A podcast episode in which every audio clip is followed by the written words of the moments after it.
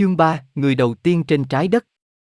Khi chúng tôi ngồi thoải mái vào Halit, căn phòng dùng để nghỉ ngơi mà tôi đã miêu tả trước đó, Thao bắt đầu bài diễn văn kỳ lạ Michel, 13500000 năm trước đây, trên hành tinh Bacaratin của ngân hà Senta, một quyết định được đưa ra bởi những lãnh đạo của hành tinh đó, sau hàng ngàn hội nghị và các cuộc thám hiểm, họ đã đưa những phi thuyền có người đến sao hỏa và trái đất, nguyên nhân rất đơn giản.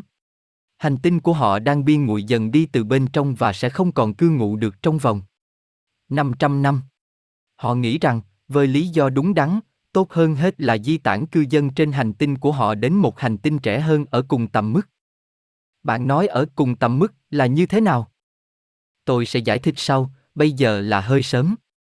Trở lại với những người đó, tôi phải nói với bạn rằng là họ rất là con người, rất thông minh và rất tiến bộ.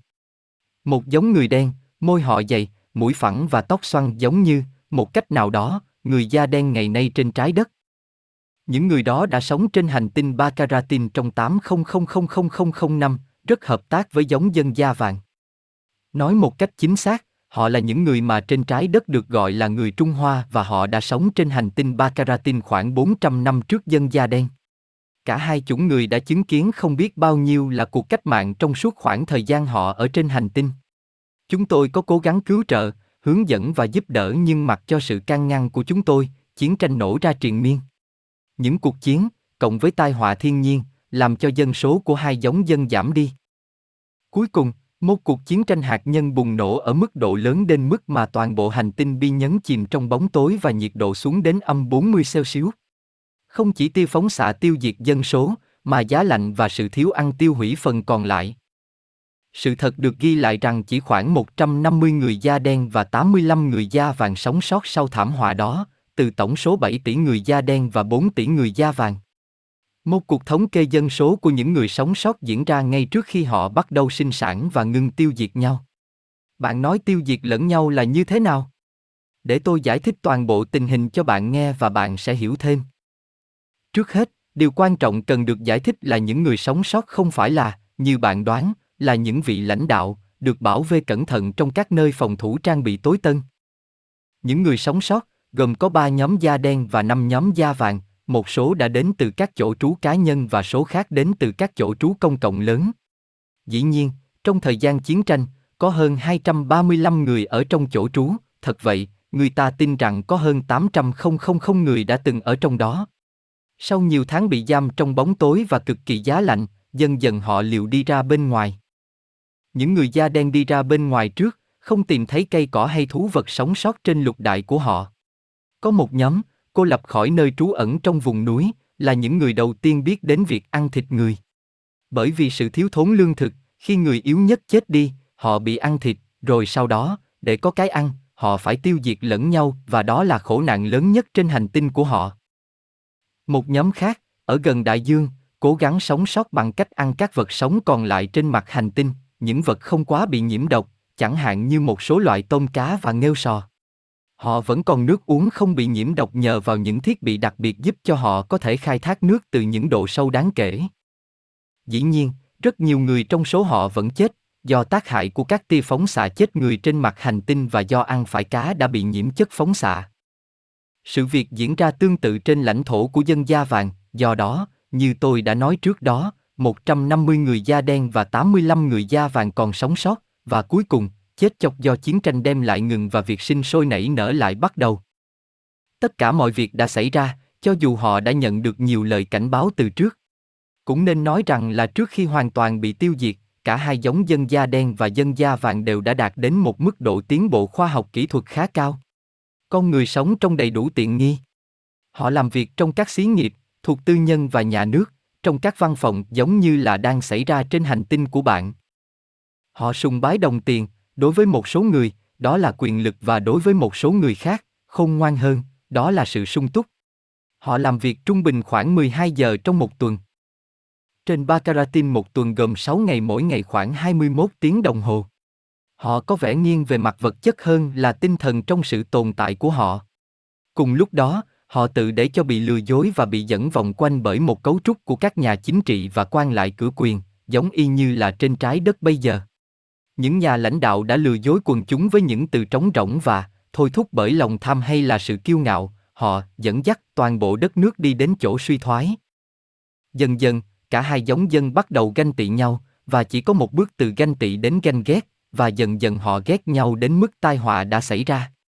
Cả hai giống dân đều có những vũ khí rất tối tân và lợi hại, và họ đã tiêu diệt lẫn nhau. Tài liệu lịch sử của chúng tôi cho thấy rằng là, sau đó, 235 người sống sót thảm họa đó, 6 trong đó là trẻ em.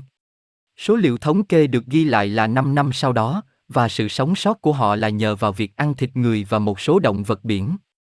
Họ sinh sản không phải là lúc nào cũng thành công vì không phải là bất bình thường khi trẻ sơ sinh được sinh ra với đầu bị méo mó hay là những vết sẹo biến dạng xấu xí. Họ phải chịu đựng tất cả các hậu quả của tia phóng xạ hạt nhân trên con người. 150 năm sau đó, có 190.000 người da đen, đàn ông, đàn bà và trẻ em, và 85.000 người da vàng. Tôi nói với bạn về giai đoạn 150 năm vì đó là lúc mà cả hai giống người bắt đầu tái lập lại và là khi chúng tôi có khả năng giúp họ về mặt vật chất. Bạn nói như thế nghĩa là như thế nào?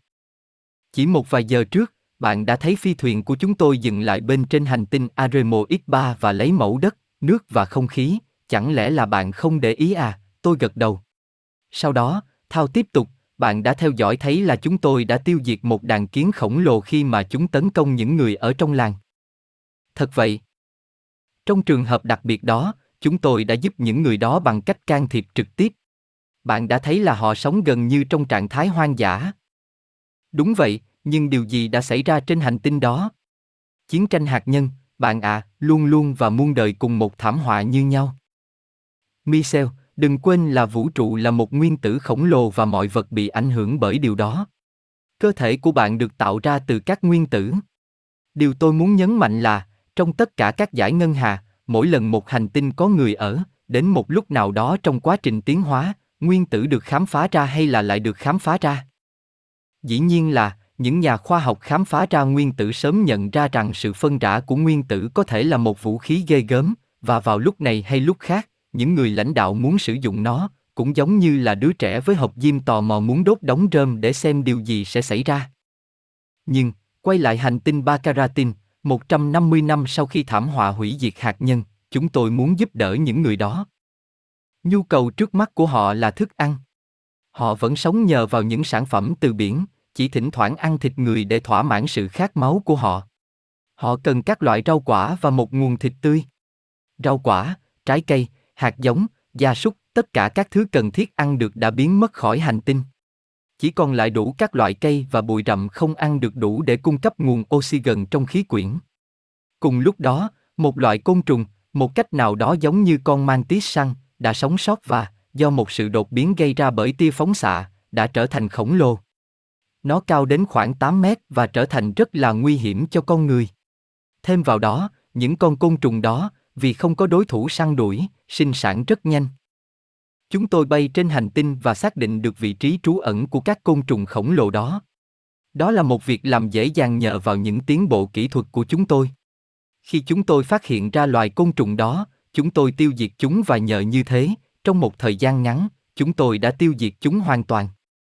Sau đó, chúng tôi phải giới thiệu lại gia súc, cây cỏ trên hành tinh theo như những chủng loại mà chúng tôi đã biết là chúng sẽ thích nghi theo khí hậu theo từng vùng như trước khi thảm họa xảy ra. Việc đó cũng tương đối đơn giản. Phải tốn rất nhiều năm lắm mới làm xong việc đó. Một nụ cười làm sáng cả mặt Thao. Chỉ tốn hai ngày, mỗi ngày 21 tiếng. Đối diện với sự nghi ngờ của tôi, Thao bật cười. Cô ta cười một cách thoải mái đến nỗi khi tôi cười theo, tôi vẫn tự hỏi mình là liệu thật có bị ít nhiều khuếch đại. Làm sao mà tôi biết được? Những gì tôi nghe quá là tuyệt diệu. Có lẽ là tôi đang bị thôi miên, có lẽ là tôi bị bỏ thuốc mê, có lẽ là tôi sẽ sớm thức dậy ngay trên giường của mình. Không, Michel, thao ngắt lời, đọc được ý nghĩ của tôi. Tôi mong là bạn sẽ không còn nghi ngờ như thế nữa. Khả năng thần giao cách cảm của tôi đủ để thuyết phục bạn khi cô ta thốt ra câu nói đó, nó đập vào tôi rằng, ngay cả như là trong những vụ tráo trở có tính toán trước tốt nhất, thật khó mà có thể sắp xếp cùng một lúc nhiều yếu tố siêu nhiên. Thao có khả năng đọc ý nghĩ của tôi như là một cuốn sách mở, và chứng minh điều đó nhiều lần lặp đi lặp lại. La Toli, chỉ đơn giản bằng cách đặt tay cô ta lên tôi, đã tạo ra một cảm giác sảng khoái đặc biệt, tôi phải công nhận bằng chứng đó. Tôi hoàn toàn khỏe mạnh và đang trải qua một cuộc phiêu lưu hết sức kỳ lạ. Hoàn toàn đúng, Thao lớn tiếng đồng ý, liệu là tôi có thể tiếp tục được hay không? Xin cứ tiếp, tôi khuyến khích. Như thế đó, chúng tôi đã giúp cho những người đó về mặt vật chất, nhưng, như chúng tôi thường làm khi can thiệp, chúng tôi không để sự có mặt của chúng tôi lộ ra và có vài lý do cho việc đó. Thứ nhất là an toàn. Lý do thứ hai là một vấn đề tâm lý, nếu chúng tôi làm cho những người đó biết được sự tồn tại của chúng tôi và nếu họ nhận ra rằng chúng tôi có mặt là để giúp đỡ họ, họ sẽ thụ động nhận sự giúp đỡ và cảm thấy tự ti mặc cảm. Điều đó sẽ ảnh hưởng không tốt đến ý chí tồn tại của họ. Giống như là bạn hay nói trên trái đất, trời giúp người biết tự giúp mình. Nguyên do thứ ba và cuối cùng là nguyên do chính. Luật vũ trụ đã xác định trước và được thực thi giống như là những định luật điều khiển việc các hành tinh xoay quanh các mặt trời của chúng. Nếu bạn phạm sai lầm, bạn phải nộp phạt ngay lập tức, hay trong vòng 10 năm, hay trong vòng 10 thế kỷ, nhưng lỗi lầm phải trả giá. Do đó, thỉnh thoảng chúng tôi được phép, hay là được khuyên là phải ra tay giúp đỡ nhưng chúng tôi bị cấm dọn sẵn bữa ăn trên mâm. Như vậy, chỉ trong hai ngày, chúng tôi đã làm hành tinh sống lại với vài cặp gia súc và tái lập lại rất nhiều loại cây trồng để dần dần con người trên hành tinh có thể nuôi gia súc và trồng các loại cây cỏ. Họ phải bắt đầu từ tay trắng và chúng tôi hướng dẫn sự tiến bộ của họ, hoặc là bởi giấc mơ hoặc là bằng truyền ý nghĩ trực tiếp. Thỉnh thoảng chúng tôi đã sử dụng phương pháp tiếng nói từ thiên đường, hay là nói cách khác, tiếng nói đi từ phi thuyền của chúng tôi nhưng đối với họ, nó đến từ thiên đường. Họ phải tưởng rằng bạn là thần tiên. Chính xác là như vậy, và đó là cách mà các truyền thuyết và các tôn giáo được thiết lập, nhưng, trong những trường hợp khẩn cấp như lúc đó, kết quả làm được bù trừ phương tiện sử dụng. Cuối cùng, sau một vài thế kỷ, hành tinh đã trở lại như lúc trước khi xảy ra thảm họa hạt nhân. Cùng lúc đó, ở một số nơi, sa mạc đã bắt đầu hình thành. Ở một số nơi ít bị ảnh hưởng bởi phóng xạ, cây cỏ đã dễ dàng phát triển. 150 sau, nền văn minh lại phát triển rực rỡ, nhưng lúc này, không những họ phát triển về kỹ thuật, rất mừng là con người đã học được bài học và họ cũng đã tiến hóa hơn về mức độ tâm lý và tâm linh. Điều này xảy ra ở cả hai giống dân và dân da đen và dân da vàng đã phát triển một tình hữu nghị tốt đẹp.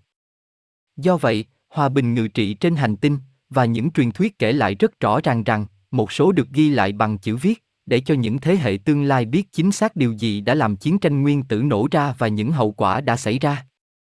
Như tôi đã nói trước đó, con người trên hành tinh biết rằng là hành tinh của họ sẽ không thể nào cư ngụ được nữa trong vòng 500 năm. Biết rằng là có nhiều hành tinh khác, có người và không có người ở, trong giải ngân hà, họ bắt đầu tiến hành một trong những cuộc thám hiểm nghiêm túc nhất. Dần dần, họ bay xuyên vào thái dương hệ của bạn, ban đầu là viếng thăm sao hỏa mà được biết là không thể nào sống được, vào thời điểm đó là có người ở. Những người sống trên sao hỏa vào thời điểm đó không có tiến bộ kỹ thuật, nhưng bù lại, họ rất tiến bộ về mặt tâm linh.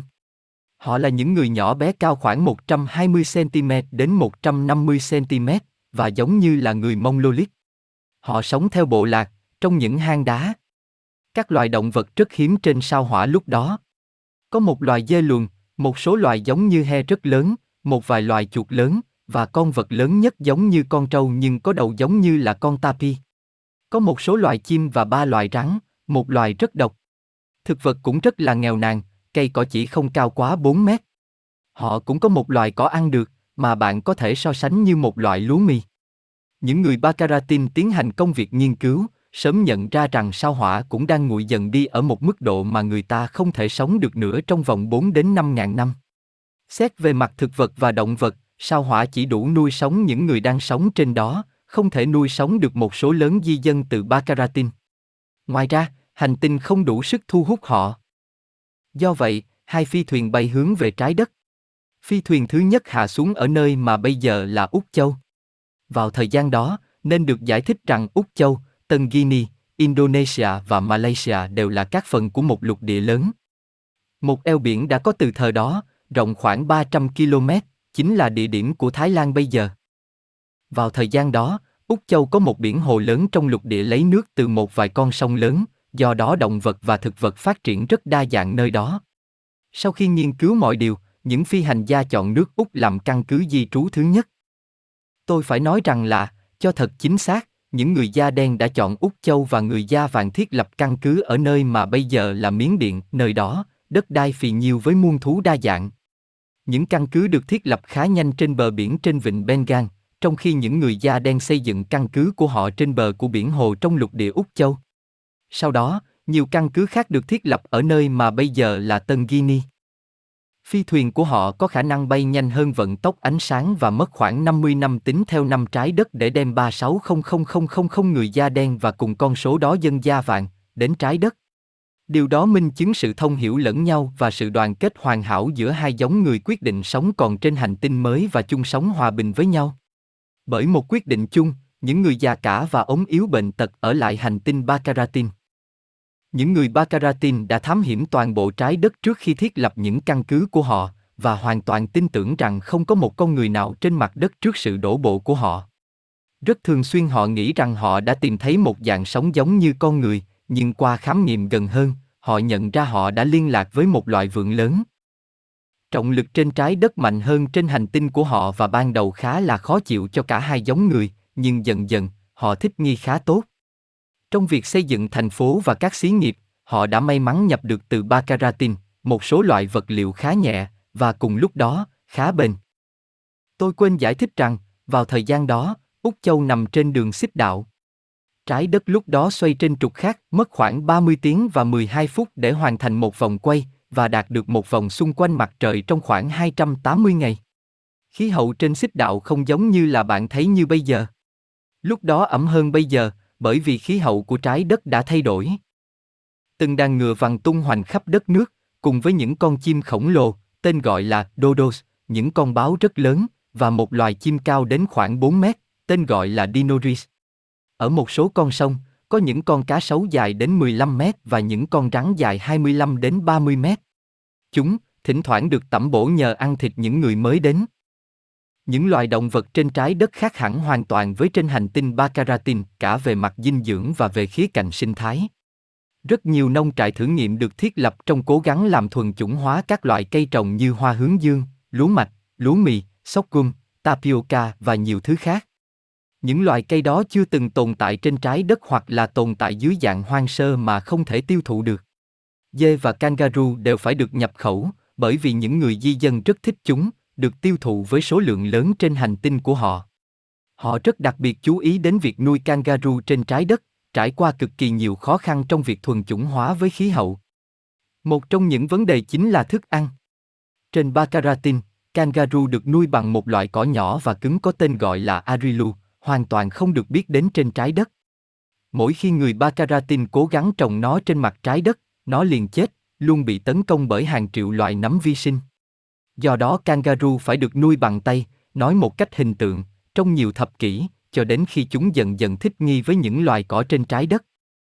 Người da đen vẫn cứ cố gắng và cuối cùng đã thành công trong việc trồng loại cỏ đó, nhưng mất quá lâu đến nỗi mà những con kangaroo đã không còn cần chúng trên những đồng cỏ mới nữa.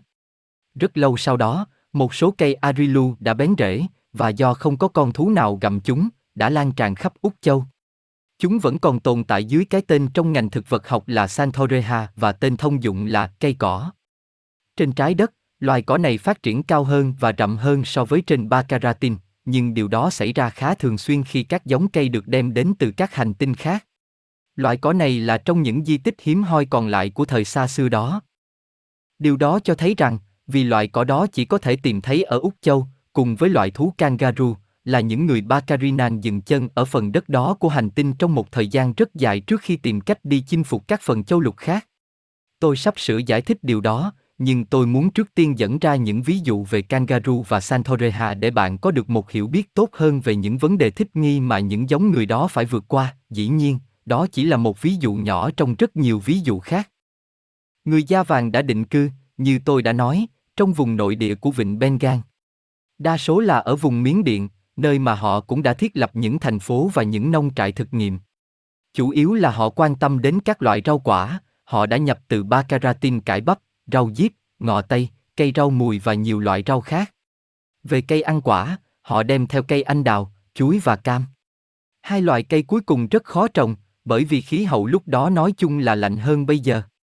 Do vậy, họ cho người da đen một số loại cây và những người da đen, trái lại, rất thành công trong việc làm các giống cây đó thích nghi với khí hậu. Với cùng một phương pháp, người da vàng đã rất thành công trong việc gieo trồng lúa mì. Thật vậy, lúa mì đem đến từ Bacaratin đã cho những hạt rất lớn, to khoảng bằng cỡ của một hạt cà phê, với bông lúa có thể dài đến 40 cm. Bốn loại lúa mì đã được gieo trồng và người da vàng đã không bỏ phí thời gian để gây dựng một sản lượng khá cao. Họ có mang gạo đến hành tinh này hay không? Không, hoàn toàn không. Lúa gạo hoàn toàn là sản phẩm có nguồn gốc từ trái đất, mặc dù chúng đã được cải thiện đi rất nhiều bởi người da vàng theo hướng để trở thành như lúa gạo bây giờ. Để tiếp tục, những hầm chứa rất lớn đã được xây dựng và sớm sau đó, những trao đổi thương mại đã bắt đầu diễn ra giữa hai giống người.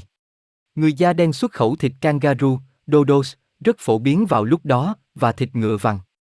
Trong việc thuần hóa ngựa vằn, những người da đen đã tạo ra một giống tạo ra thịt rất giống thịt kangaroo, nhưng bổ hơn. Thương mại đã được tiến hành bởi những phi thuyền Bacaratin, những căn cứ cho những con tàu đó được thiết lập khắp hành tinh. Nếu theo như bạn nói, Thao, là những người đầu tiên trên trái đất là da đen và da vàng. Thế thì tại sao, tôi lại trở thành da trắng? Khoan khoan, đừng nhanh nhẩu như thế, Michel. Những người đầu tiên trên trái đất, thật vậy, là những người da đen và người da vàng, nhưng ở thời điểm này tôi sẽ tiếp tục giải thích là họ tự tổ chức và rồi họ đã sống như thế nào. Về mặt vật chất, họ rất là thành công, nhưng họ cũng rất cẩn thận không làm sao nhãn việc xây dựng những sảnh đường hội họp rất lớn, trong đó họ tiến hành những nghi lễ tôn giáo. Họ có một tôn giáo.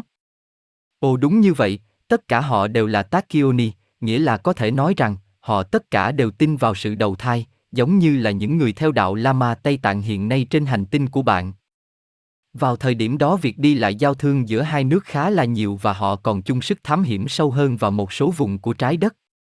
Một nhóm hỗn hợp người da đen và người da vàng một ngày kia đã hạ cánh xuống, miền đất mũi của Nam Phi, bây giờ gọi là mũi hy vọng. Châu Phi đã thay đổi rất ít từ những thời xa xưa đó, ngoài trừ sa mạc Sahara, vùng Đông Bắc và Biển Đỏ, lúc đó là chưa tồn tại. Nhưng đó là một câu chuyện khác mà chúng tôi sẽ đề cập sau này. Vào thời gian của việc thám hiểm, họ đã thiết lập trên trái đất trong vòng 3 thế kỷ. Ở châu Phi, họ đã khám phá một số động vật mới như voi, hươu cao cổ và trâu, và một loài trái cây mà họ chưa bao giờ biết đến, trái cà chua. Đừng tưởng tượng, Michel, đến loại cà chua mà bạn biết đến của ngày hôm nay. Khi được tìm ra, trái cà chua rất nhỏ như trái nho và rất là chua. Người da vàng, nhờ đã phát triển nhiều kiến thức về việc đó, đã tìm cách cải thiện giống cà chua trong nhiều thế kỷ sau, giống như là họ đã làm với lúa gạo, cho đến khi chúng trở thành giống cà chua mà bạn quen biết như là bây giờ. Họ cũng đã ngạc nhiên không kém khi tìm ra những cây chuối, mới thoáng nhìn, giống như là những cây chuối mà họ đã nhập khẩu. Họ không có lý do gì để lấy làm tiếc cho những cố gắng của mình, vì những loại chuối phi châu hoàn toàn không ăn được và có đầy những hạt rất lớn. Chuyến thám hiểm châu Phi đó bao gồm có 50 người da đen và 50 người da vàng, đem về nhà những con voi, cà chua và rất nhiều cầy gút, bởi vì ngay sau đó họ khám phá ra rằng cầy gút là kẻ tử thù của loài rắn. Thật không may, họ cũng đem về cùng với họ mà không hề hay biết, một loại virus cực độc mà bây giờ người ta gọi là virus gây sốt vàng.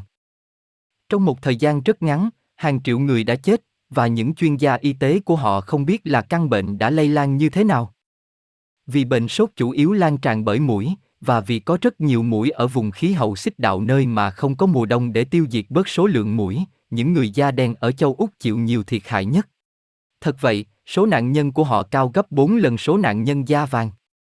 Những người da vàng trên hành tinh Bacaratin luôn luôn vượt trội hơn trong lĩnh vực y khoa và bệnh tật, dù sao chăng nữa, phải mất rất nhiều năm trước khi họ khám phá ra phương thuốc chữa bệnh dịch, trong khi hàng trăm ngàn người đã chết trong vô vàn đau đớn.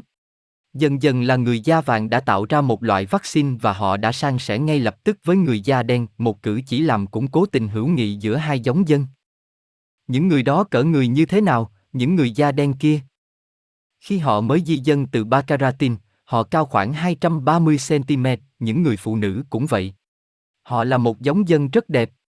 Những người da vàng kích cỡ nhỏ hơn, người đàn ông trung bình chỉ cao khoảng 190 cm, và những người phụ nữ, khoảng 180 cm. Nhưng bạn kể rằng là những người da đen ngày nay là hậu duệ trực tiếp của những người đó, tại sao bây giờ họ lại nhỏ đi nhiều so với lúc đó? Trọng lực, Michel. Trọng lực trên trái đất mạnh hơn trên Bacaratin, cả hai giống người đều trở nên nhỏ đi về kích thước. Bạn cũng từng nói rằng là các bạn có thể giúp những người đó khi họ bị lâm nạn, thế thì tại sao bạn lại không giúp đỡ gì trong lúc bệnh dịch sốt vàng lan tràn? Chẳng lẽ là các bạn cũng không thể tìm ra vaccine? Chúng tôi có thể đã giúp đỡ, bạn sẽ nhận ra tiềm năng của chúng tôi khi bạn viếng thăm hành tinh của chúng tôi, nhưng chúng tôi không can thiệp bởi vì đó không phải là chương trình mà chúng tôi phải tuân theo. Tôi đã nói với bạn rồi, và tôi không thể lặp lại đủ thường xuyên, là chúng tôi có thể giúp đỡ trong một số trường hợp nhất định và chỉ đến mức đó mà thôi. Qua khỏi một giới hạn nhất định, luật lệ nghiêm cấm mọi hình thức giúp đỡ. Tôi sẽ đưa ra cho bạn một ví dụ đơn giản. Tưởng tượng rằng là một đứa trẻ đi đến trường mỗi ngày để học. Trở về nhà vào buổi tối, đứa trẻ nhờ vả cha mẹ với bài tập của mình. Nếu cha mẹ của đứa trẻ thông minh, họ sẽ giúp cho đứa trẻ hiểu ra những khái niệm liên quan và đứa trẻ sẽ tự hoàn thành bài tập của mình. Nếu như, ngược lại, cha mẹ của đứa trẻ làm thay bài tập cho đứa trẻ, nó sẽ không học được bao nhiêu, đúng không? Nó sẽ phải học lại năm đó và cha mẹ đứa trẻ đã không giúp đỡ gì cho nó cả. Như là bạn sẽ thấy sau này, cho dù bạn đã biết điều đó rồi, bạn ở trên hành tinh của bạn để học tập cách sống, sự chịu đựng và chết, nhưng cũng để phát triển về mặt tâm linh càng nhiều càng tốt. Chúng ta sẽ trở lại vấn đề đó sau này khi Thauri nói chuyện với bạn. Bây giờ đây, tôi muốn nói với bạn nhiều hơn về những con người đó. Họ đã vượt qua được lời nguyền của bệnh sốt vàng và mở mang nòi giống của họ sâu và xa hơn trên hành tinh. Không những là Úc châu đông dân số, mà cả khu vực bây giờ là châu Nam cực dĩ nhiên là trong những thời gian đó, vị trí của nó ở chỗ mà khí hậu khá ôn hòa. Tân Guinea cũng rất là đông đúc cư dân. Sau trận trừng phạt của bệnh sốt vàng, người da đen đã lên đến 795 triệu người. Tôi nghĩ rằng là châu Nam cực không thực sự là một lục địa. Vào thời điểm đó, nó gắn liền với Úc Châu và rất ấm áp hơn bây giờ, bởi vì lúc đó trái đất xoay trên trục khác. Khí hậu của châu Nam cực lúc đó giống như là miền Nam của nước Nga bây giờ. Họ không bao giờ quay trở lại Bakaratin. Không. Một khi đã định cư trên trái đất, họ đã thiết lập những rất nghiêm để không ai có thể quay lại. Thế thì hành tinh của họ đã trở thành như thế nào? Nó nguội dần đi như đã dự đoán và trở thành sa mạc giống như là sao hỏa. Cấu trúc tổ chức chính trị của họ là như thế nào? Rất đơn giản, bầu cử, bằng cách giơ tay, người lãnh đạo của một làng hay một quận. Những người lãnh đạo quận sẽ bầu ra một người lãnh đạo thành phố và cùng lúc 8 người cao niên được chọn ra trong những người được kính trọng vì sự khôn ngoan, tỉnh trí, toàn vẹn và sự thông minh. Họ không bao giờ được chọn dựa trên sự giàu có hay nguồn gốc gia đình, và tất cả đều trong khoảng tuổi từ 45 đến 65 tuổi. Lãnh đạo của thành phố hay là lãnh đạo của vùng, một vùng bao gồm 8 làng, có vai trò thương thuyết với 8 người cao niên đó. Hội đồng của 8 người được bầu bởi bỏ phiếu bí mật và với sự chấp thuận của ít nhất là 7 phiếu, chọn ra một người để đại diện họ tại các cuộc họp của Hội đồng nhà nước. Ở Úc Châu, chẳng hạn, có 8 bang, mỗi bang bao gồm 8 thành phố hay là vùng. Tại những cuộc họp Hội đồng nhà nước sẽ có 8 đại diện, mỗi người đại diện cho một vùng hay thành phố khác nhau. Tại một cuộc họp cấp nhà nước, được chủ tọa bởi một nhà thông thái, họ thảo luận về kiểu vấn đề thường ngày mà nhà nước nào cũng phải gặp phải, lưu thông của hệ thống nước, bệnh viện, đường xá V, V, về mặt đường xá, cả hai giống dân da đen và da vàng đều dùng những xe cộ rất nhẹ, với động cơ hydrogen, chúng di chuyển lơ lửng bên trên mặt đất, nhờ vào một hệ thống dựa trên phản từ tính và phản trọng lực. Nhưng, trở lại hệ thống chính trị, không có cái gọi là đảng, tất cả đều dựa trên uy tín về tính chính trực và sự thông thái.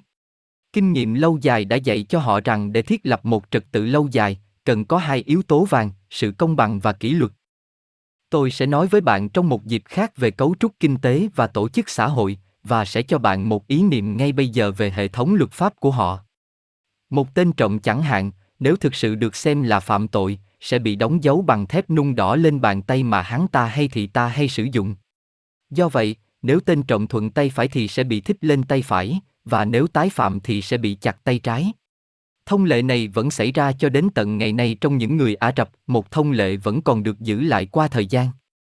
Nếu hắn ta hay thì ta tiếp tục đi ăn trộm, cánh tay phải sẽ bị chặt đi và trán hắn sẽ bị thích một dấu hiệu không thể tẩy xóa đi được.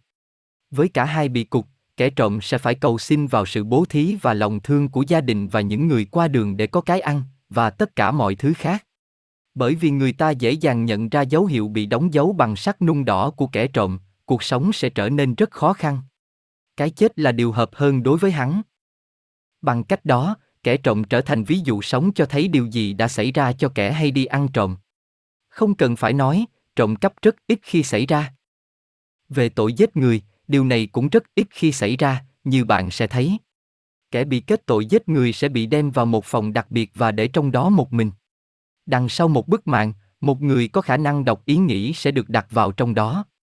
Đó là một người không những có khả năng ngoại cảm đặc biệt mà anh ta còn phải rèn luyện khả năng đó thường xuyên, trong một trong những trường đại học đặc biệt. Anh ta sẽ phải chặn lấy luồng suy nghĩ của người bị cho là kẻ giết người. Bạn có thể trả đũa rằng rất có thể rằng, với sự huấn luyện, làm cho đầu óc của một người trở nên trống rỗng, nhưng không thể nào trong vòng 6 tiếng đồng hồ liên tục. Hơn nữa, tại nhiều thời điểm khi mà hắn ta hay thị ta ít đoán trước được, một số tiếng động định trước sẽ được phát ra, làm cho đối tượng bị mất sự tập trung. Như là một tiêu chuẩn phòng ngừa mọi rủi ro, sáu người có khả năng đọc ý nghĩ khác nhau sẽ được sử dụng. Những thủ tục giống như vậy được áp dụng cho những nhân chứng dùng trong việc khởi tố hay bào chữa, trong một tòa nhà khác ở một khoảng cách khá xa. Không một lời nói được trao đổi, và trong hai ngày sau đó, thủ tục sẽ được lặp lại, lúc này trong vòng 8 tiếng. Vào ngày thứ tư, tất cả các người đọc ý nghĩ sẽ đệ trình những ghi chép của họ lên một ban gồm có ba quan tòa, người đã phỏng vấn và kiểm tra chéo cả người bị kết tội và người làm chứng. Không có luật sư hay là bồi thẩm đoàn để gây ấn tượng. Những quan tòa có trước mặt họ tất cả mọi chi tiết của vụ kiện và muốn biết chắc chắn tội của kẻ bị kết án. Tại sao? Hình phạt là cái chết, Michel, nhưng là một cái chết khủng khiếp, kẻ giết người sẽ bị thảy sống xuống cho cá sấu. Về cưỡng hiếp, mà được cho là tệ hơn cả giết người, việc trừng phạt còn tàn bạo hơn. Kẻ phạm tội sẽ được tẩm mật ong và đem chôn sống đến tận vai ở gần một tổ kiến lớn. Cái chết, có lúc, có thể trong vòng 10 đến 12 tiếng đồng hồ. Như bạn bây giờ đã hiểu, tỷ lệ tội phạm là rất thấp trong cả hai giống dân, và vì lý do đó, họ không cần đến những nhà tù. Bạn không cho rằng là đó là quá mức tàn bạo. Hãy xét đến một bà mẹ của một bé gái 16 tuổi, chẳng hạn, bé gái bị hãm hiếp và bị giết. Có phải là bà ta phải chịu đựng sự mất mát của đứa con, sự tàn bạo vào loại khủng khiếp nhất? Bà ta đã không gây ra hay đi tìm sự mất mát nhưng phải chịu đựng. Kẻ phạm tội, trong khi đó, nhận thức được hậu quả của hành động của hắn ta, do đó, hắn ta phải bị trừng trị một cách hết sức tàn bạo. Như tôi đã giải thích là, tội phạm là gần như không tồn tại. Trở lại về vấn đề tôn giáo, tôi đã nói trước đó là cả hai giống dân đều tin vào sự đầu thai và có rất nhiều phiên bản của niềm tin của họ, đôi lúc chia rẽ họ. Có một số tu sĩ đã đánh lạc hướng số đông dân chúng rồi gom họ lại, dưới sự lãnh đạo của họ, trong những tôn giáo khác nhau. Những sự chia rẽ đó đã gây ra hậu quả tai hại trong những người da đen. Dần dần, khoảng 500 người da đen di dân cùng với những tu sĩ của họ, di cư sang châu Phi đến một khu vực nơi mà bây giờ là Biển Đỏ. Vào lúc đó, Biển Đỏ chưa tồn tại và vùng đất vẫn thuộc châu Phi. Họ bắt đầu xây dựng làng xã và thành phố. Nhưng hệ thống chính trị như tôi đã diễn tả cho bạn, dù cho là rất công bằng và hiệu quả trong mọi lãnh vực, đã bị bãi bỏ. Những tu sĩ đã tự tay bầu chọn ra các lãnh đạo của nhà nước, do đó những người lãnh đạo đã trở thành, không ít thì nhiều, những con rối bị thao túng bởi những tu sĩ. Từ thời điểm đó trở đi, những người đó bắt đầu phải đối đầu với rất nhiều vấn đề mà bạn rất là quen thuộc trong thời điểm hiện tại của trái đất, tham nhũng, mại dâm, nghiện ngập và tất cả mọi hình thức của bất công xã hội. Những người da vàng lúc đó vẫn còn tổ chức rất tốt, cho dù có một số xuyên tạc nhỏ về tôn giáo, nhưng những tu sĩ không can thiệp vào công việc của nhà nước. Họ sống trong hòa bình và giàu có sung túc, rất là khác với những người ly khai người da đen ở châu Phi. Về vấn đề vũ khí, những loại vũ khí nào mà họ đã có. Nó khá là đơn giản, và sự đơn giản bao giờ cũng vượt trội hơn sự phức tạp, nó làm việc hết sức tốt. Cả hai giống dân đã đem theo họ cái mà chúng tôi có thể gọi là vũ khí laser. Những vũ khí đó dưới quyền điều khiển của một nhóm người đặc biệt, và những người đó lại dưới quyền điều khiển của lãnh đạo của từng nước. Bằng các hiệp ước chung, mỗi giống dân đã trao đổi 100 quan sát viên mà họ thường trực tại nước ngoài. Những quan sát viên đó là các đại sứ và các nhà ngoại giao cho chính đất nước họ, và cùng lúc đó, bảo đảm rằng sự thặng dư vũ khí là không bao giờ xảy ra. Hệ thống đó đã làm việc hoàn hảo và hòa bình đã được giữ vững trong 3.550 năm. Những người da đen di cư sang châu Phi đã không được phép đem theo những vũ khí đó với họ, vì họ bị xem như là những kẻ ly khai. Từng bước từng bước một, họ trải dần ra xa hơn, và dần định cư tại khu vực mà bây giờ là sa mạc Sahara. Vào thời gian đó, đó là một vùng đất màu mỡ với khí hậu ôn hòa, cung cấp một nơi rất nhiều thức ăn cho rất nhiều động vật. Những tu sĩ đã cho xây dựng những đền thờ và, để làm thỏa mãn sự ham muốn về tài sản và thế lực, họ đã đánh thuế người dân rất nặng. Trong một dân tộc chưa từng biết đến nghèo khổ là gì, bây giờ đã tạo ra hai giai cấp rõ rệt, những người rất giàu và những người rất nghèo. Những tu sĩ, đương nhiên là thuộc về tầng lớp trên, cũng như những người đã giúp họ bóc lột những người nghèo. Tôn giáo bây giờ trở thành sự sùng bái thần tượng và người ta bây giờ thờ những vị thần bằng gỗ hoặc bằng đá, cúng tế những vật tế thần. Không bao lâu sau, những tu sĩ bắt buộc những vật cúng tế phải là con người. Từ buổi ban đầu của phong trào ly khai, những tu sĩ đã tốn rất nhiều công sức để bảo đảm rằng dân chúng được giữ trong sự ngu dốt đến mức độ tối đa. Bằng cách hạ thấp dân trí và phát triển về mặt thể lực, những tu sĩ đã có thể duy trì được sự thống trị của họ đối với dân chúng. Tôn giáo mà họ đã phát triển hoàn toàn không có điểm gì chung với giáo phái ban đầu dùng để phát động phong trào ly khai, do đó việc kiểm soát đám đông dân chúng là rất quan trọng. Luật vũ trụ đã ra lệnh rằng nghĩa vụ chính của một con người, bất kể hành tinh nào mà anh ta đang cư trú, là phải phát triển về mặt tâm linh. Những tu sĩ đó, bằng cách hạ thấp toàn đất nước bằng chính sách ngu dân và lãnh đạo dân chúng bằng sự dối trá, đã vi phạm luật cơ bản đó. Chúng tôi đã quyết định vào thời điểm đó là phải can thiệp nhưng, trước khi làm điều đó, chúng tôi đã cho những tu sĩ cơ hội cuối cùng. Bằng thần giao cách cảm, cũng như là qua những giấc mơ, chúng tôi đã liên lạc tu sĩ chính, sự tế thần bằng người phải chấm dứt và những người dân phải được dẫn dắt về lại con đường đúng đắn. Con người tồn tại ở dạng vật chất với một mục đích duy nhất là để phát triển về mặt tâm linh. Những điều mà ông đang làm là đi ngược lại luật vũ trụ.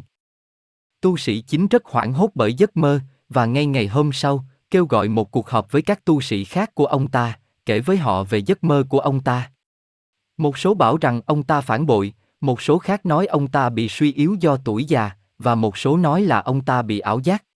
Dần dần, sau nhiều giờ bàn cãi, 12 trong số 15 tu sĩ trong hội đồng vẫn quyết định giữ nguyên tôn giáo như là tình trạng hiện tại, bảo rằng lý tưởng chính là phải duy trì sự thống trị và khuyến khích niềm tin và nỗi sợ hãi những vị thần đầy sự căm thù mà đại diện của những vị thần đó sống trên trái đất. Họ không tin một lời nào do tu sĩ chính đã kể lại qua giấc mơ của ông ta. Có những lúc mà vị trí của chúng tôi hết sức tế nhị, Michel. Chúng tôi đã có thể xuất hiện với những phi thuyền của chúng tôi và nói chuyện trực tiếp với những tu sĩ, nhưng họ có khả năng nhận ra những phi thuyền từ không gian, và họ cũng đã từng có những phi thuyền, từ trước phong trào ly khai. Họ có thể tấn công chúng tôi ngay lập tức, không cần phải hỏi gì cả, bởi vì họ rất nghi ngờ và sợ rằng sẽ bị mất sự địa vị cao trọng trong đất nước họ.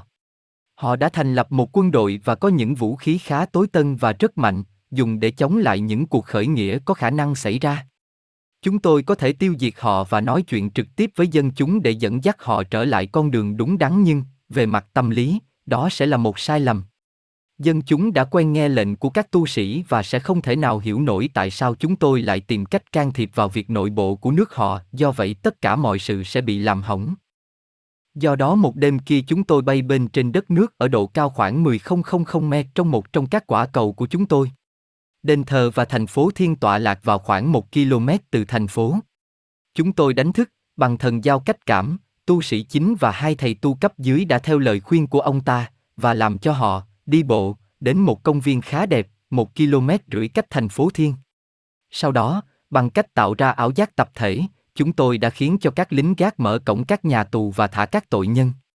Những người giúp việc, lính tráng thật ra là tất cả cư dân của thành phố Thiên, ngoại trừ 12 thầy tu tội lỗi, được di tản.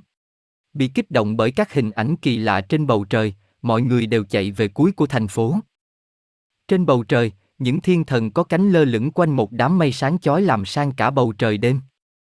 Những điều đó được làm như thế nào? Ảo giác tập thể, Michel.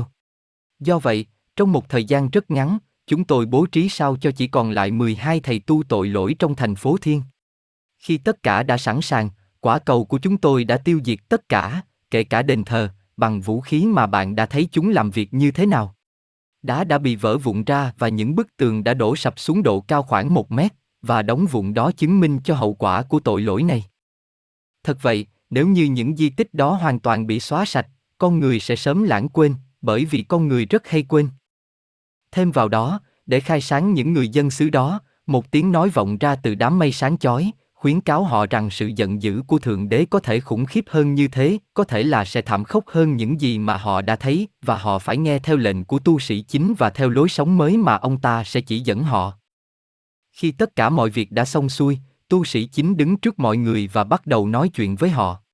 Ông ta đã giải thích cho những con người nghèo nàn và bất hạnh kia là ông ta đã lầm lẫn, và từ bây giờ trở đi, điều quan trọng là mọi người phải cùng cố gắng để đi theo con đường mới. Ông ta được giúp đỡ bởi hai tu sĩ đã theo ông từ trước. Lẽ dĩ nhiên, đôi lúc mọi việc gặp khó khăn, nhưng họ được giúp nhờ vào trí nhớ và nỗi sợ hãi về sự kiện là chỉ trong vài phút, thành phố Thiên đã bị tiêu hủy cùng với các thầy tu tội lỗi. Không cần phải nói, sự kiện đó được mọi người cho là phép thần thông của vị thần linh, bởi vì nó có liên quan tới việc là hơn 200 tù nhân đã được phóng thích ngày hôm đó thay vì phải chịu hy sinh cho thần linh ngày hôm sau.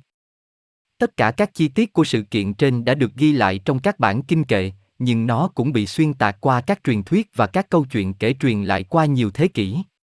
Dù sao đi nữa, hậu quả ngay trước mắt là tất cả đã thay đổi. Những người giàu trước đây có tay trong việc bóc lột dân chúng, bây giờ, trong bối cảnh những gì đã xảy ra cho những tu sĩ tội lỗi và thành phố thiên, sợ hãi rằng họ sẽ cùng chung một số phận. Họ đã trở nên khiêm tốn và giúp đỡ các người lãnh đạo mới trong việc thiết lập những thay đổi cần thiết. Dần dần, mọi người đã trở nên mãn nguyện, giống như họ đã từng trong những thời gian trước phong trào ly khai. Thiên về trồng trọt chăn nuôi hơn là công nghiệp hay là việc xây dựng đô thị, họ trải đi khắp châu Phi trong suốt thời gian những thế kỷ sau đó và sinh sôi nảy nở, dần dần đến vài triệu người. Dù sao chăng nữa, những thành phố đã được xây dựng nơi mà bây giờ là biển đỏ, và dọc theo bên hai bờ sông của một con sông lớn đã từng chảy qua trung tâm châu Phi. Những người đó đã phát triển vượt bậc về các khả năng tâm linh. Rất nhiều người đã có khả năng di chuyển trong những khoảng cách ngắn bằng cách khinh công, bay trên không, và khả năng ngoại cảm đã trở lại với một vai trò khá quan trọng trong đời sống của họ và trở thành rất phổ biến. Đã có rất thường xuyên những trường hợp bệnh tật trên cơ thể được chữa trị bằng cách đặt tay lên chỗ đau. Những mối quan hệ thân mật đã được thiết lập lại với những người da đen ở Úc Châu và Tân Guinea. Những người ở Úc hay sang thăm châu Phi khá thường xuyên trên phi thuyền có lửa như là những người Phi Châu đã gọi những phi thuyền sử dụng bởi những người anh em Úc Châu. Giống dân da vàng, vì là láng giềng gần hơn, đã bắt đầu di dân, theo những nhóm nhỏ, sang phía bắc của châu Phi, và hết sức thích thú với những câu chuyện về sự đổ bộ của Thượng Đế trên phi thuyền có lửa. Đó là cách mà những truyền thuyết sau này kể về sự can thiệp của chúng tôi, những người da vàng là những người đầu tiên đã trộn lẫn với người da đen về mặt hợp giống. Điều đó rất là ngạc nhiên, bởi vì chưa bao giờ, trên Ba Caratin là hai giống dân đã trộn lẫn với nhau như là họ đã làm trên trái đất. Những nhà nhân chủng học đã rất thích thú với kết quả của sự phối hợp này, cái mà đã tạo ra trên trái đất một bộ lạc vĩ đại mới. Thật vậy, những người lai giống này như tôi sẽ gọi họ, được lai tạo với nhiều máu của người da vàng hơn là người da đen, kết quả là cảm thấy thoải mái giữa chính những người giống như họ hơn là với người da đen hay da vàng. Dần dần, họ nhóm họp lại với nhau và định cư trên khu vực mà bây giờ gọi là Algeria, Tunisia, Bắc Phi. Do đó, một chủng người mới đã ra đời, người Ả Rập như là bạn đã biết. Đừng vội nghĩ rằng là họ ngay lập tức giống như chủng người Ả Rập như bây giờ, khí hậu và thời gian, năm tháng của rất nhiều thế kỷ, đã có ảnh hưởng lên kết quả sau cùng. Câu chuyện kể của tôi chỉ cho bạn một ý niệm là giống người Ả Rập đã bắt đầu thế nào cho việc lai tạo giữa các giống dân. Và như vậy, tất cả đã và đang diễn ra tốt đẹp cho cư dân của hành tinh trái đất, ngoại trừ một điều, những nhà thiên văn và những nhà bác học đã rất lo lắng, bởi vì một thiên thạch rất lớn đang bay dần về phía trái đất, không thể cảm nhận thấy được, nhưng không lầm lẫn vào đâu được. Thiên thạch được phát hiện ra đầu tiên bởi trạm thiên văn Ikirito, tọa lạc ở giữa Úc Châu. Sau một vài tháng, nó có thể thấy bởi mắt trần, miễn là bạn biết chỗ nào trên bầu trời để nhìn về phía đó, phát ra những ánh sáng đỏ chói một cách quái gở.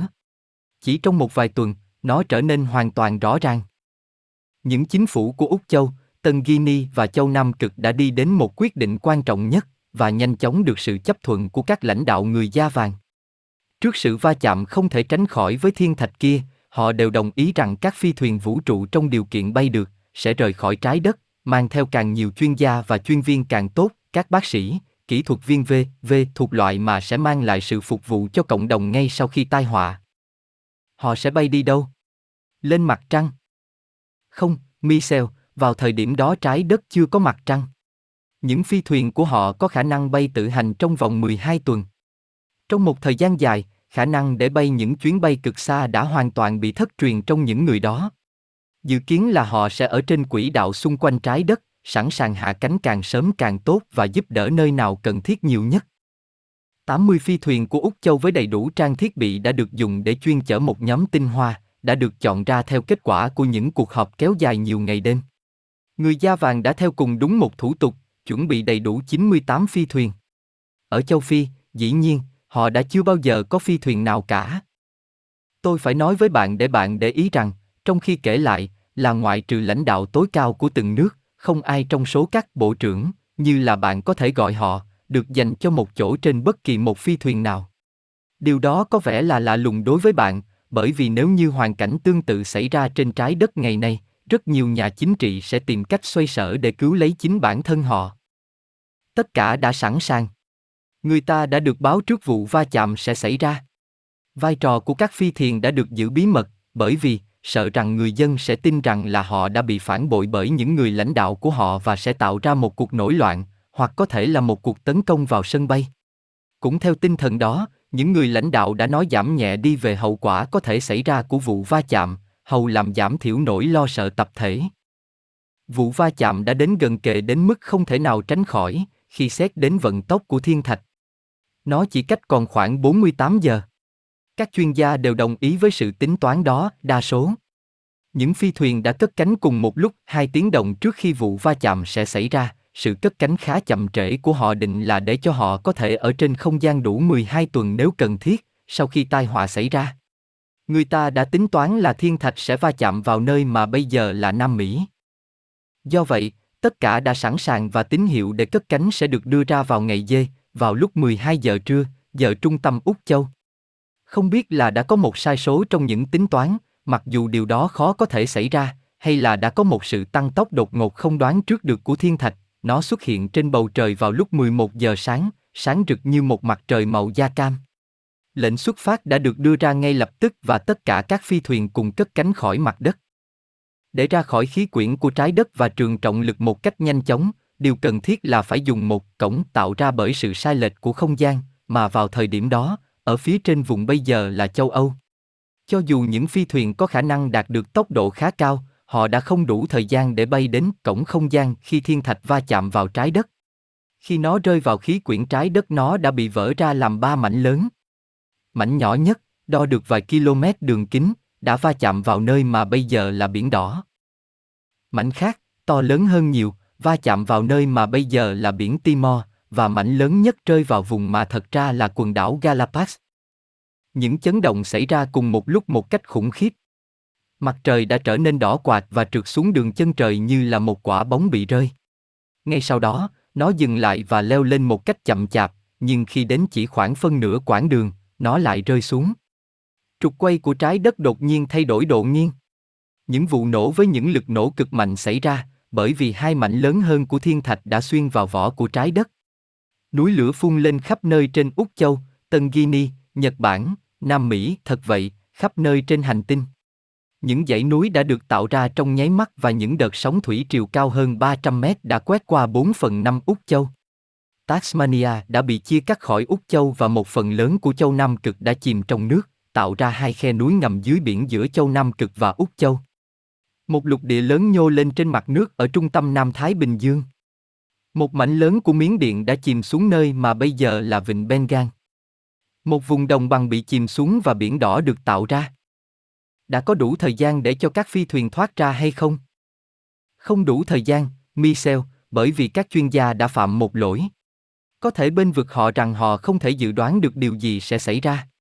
Họ đã dự báo được sự nghiêng đi của trục trái đất nhưng họ không thể đoán được sự dao động của trục trái đất. Những phi thuyền đã bị vướng vào và kéo ngược lại bởi sự cuốn ngược lại của thiên thạch vào trong khí quyển của trái đất.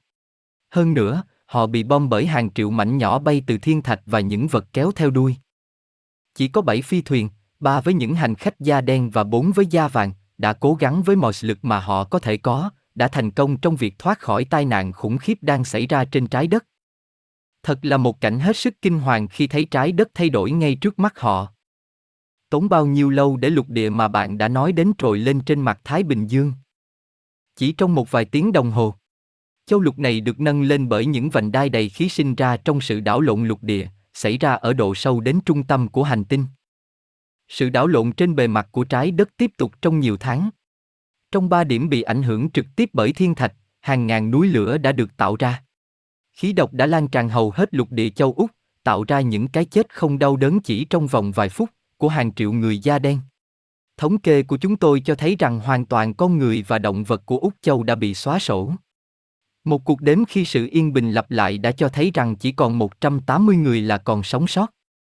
Khí độc đã là nguyên nhân chính của con số người chết đáng sợ đó. Ở Tân Guinea, nơi mà ít khí độc tràn ra, có ít người chết hơn. Tôi đang muốn hỏi bạn một câu hỏi, Thao. Xin cứ hỏi.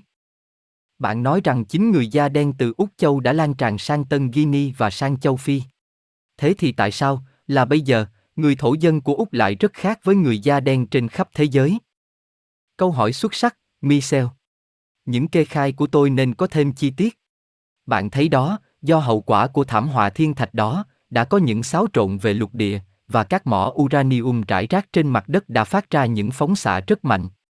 Điều đó chỉ xảy ra ở Úc Châu, và những người thoát chết bị ảnh hưởng rất nặng, giống như là sau một vụ nổ hạt nhân. Họ bị ảnh hưởng về mặt di truyền, do đó bây giờ, những gen của người châu Phi khác với những thổ dân châu Úc. Hơn nữa, môi trường đã thay đổi hoàn toàn và chế độ ăn uống của họ cũng bị thay đổi một cách đáng kể. Với tiến độ về thời gian, những hậu duệ của người Bakaratin đã bị biến đổi thành thổ dân Úc Châu ngày nay. Trong quá trình xáo trộn tiếp tục, núi non được tạo ra, một số hoàn toàn đột ngột, một số khác chỉ trong vài ngày. Những khe sâu mở ra nuốt toàn bộ thành phố, rồi khép lại, xóa sạch mọi dấu vết của văn minh đương đại. Trên tất cả các thảm họa đó, một trận lục cực lớn mà hành tinh này chưa bao giờ biết đến đã xảy ra. Thật vậy, những núi lửa đã phun ra rất nhiều khói và tro lên bầu trời cùng một lúc, và lên một độ cao không thể tưởng tượng được, và bầu trời tối đen đi. Hơi nước bốc lên từ các đại dương, có một số nơi thật sự là sôi sùng sục trên một diện tích hàng ngàn km vuông, kết hợp với những đám mây đầy tro. Những đám mây dày đặc tạo ra, nở tràn ra thành những cơn mưa xối xả mà bạn không thể nào tưởng tượng được. Thế thì các phi thuyền đang bay trên không gian thì sao? Sau 12 tuần, họ bắt buộc phải trở lại trái đất. Họ đã chọn hạ cánh xuống trên khu vực mà bây giờ chúng ta biết đến như là châu Âu, hoàn toàn không nhìn thấy gì cả trên toàn bộ phần còn lại của hành tinh. Trong tổng số 7 phi thuyền, chỉ có một là xoay sở hạ cánh được xuống đất. Những phi thuyền còn lại đã bị kéo giật xuống mặt đất bởi những cơn gió cực mạnh, xảy ra trên khắp cả hành tinh, những cơn lốc xoáy với vận tốc khoảng 300-400 km một giờ. Nguyên nhân chính của những cơn gió là sự khác nhau giữa nhiệt độ của các vùng và những chênh lệch về nhiệt độ là do sự phun trào đột ngột của các ngọn núi lửa. Do vậy, con tàu vũ trụ duy nhất còn lại đã xoay sở hạ xuống vùng đất mà bây giờ được gọi là Greenland. Có 95 người hành khách trên phi thuyền, rất nhiều trong số họ là bác sĩ hay là chuyên gia của nhiều ngành khác nhau. Vì đã hạ cánh trong những điều kiện hết sức khắc nghiệt, những hư hại đã xảy ra làm cho con tàu không thể nào cất cánh được nữa. Dù sao chăng nữa, nó đóng vai trò khá hữu ích như là một chỗ trú ẩn. Họ đã có những dự trữ có thể kéo dài trong một thời gian dài và họ đã tự tổ chức theo cách tốt nhất mà họ có thể. Khoảng một tháng sau, tất cả họ lại bị chìm trong một trận động đất và phi thuyền cũng vậy, và đó là tai họa cuối cùng mà tất cả các dấu vết của một nền văn minh trên trái đất đã hoàn toàn bị hủy diệt. Một chuỗi các tai họa đã theo sau sự va chạm của thiên thạch đã phân tán hoàn toàn các cộng đồng dân cư ở Tân Guinea, Miến Điện và Trung Hoa, và ở châu Phi, mặc dù rằng là vùng Sahara bị tàn phá ít hơn so với các nơi khác, thế nhưng, các thành phố xây dựng ở khu vực biển đỏ đã bị nhấn chìm trong khu biển vừa mới hình thành. Nói tóm lại là, không một thành phố nào còn tồn tại trên mặt trái đất và hàng triệu triệu người và thú vật đã bị xóa sổ hoàn toàn. Và do đó, chỉ không lâu sau đó những trận đói tràn lan đã xảy ra. Không cần phải nói, những văn hóa tuyệt diệu của Úc Châu và Trung Hoa chỉ còn lại không hơn là những gì trong trí nhớ và sau đó trở thành truyền thuyết. Và do đó chính những con người đó, đột nhiên bị phân tán và chia cắt lẫn nhau bởi những vực thẳm sâu vừa mới hình thành và những biển vừa mới thành lập, đã trải qua lần đầu tiên trên trái đất, nạn ăn thịt người.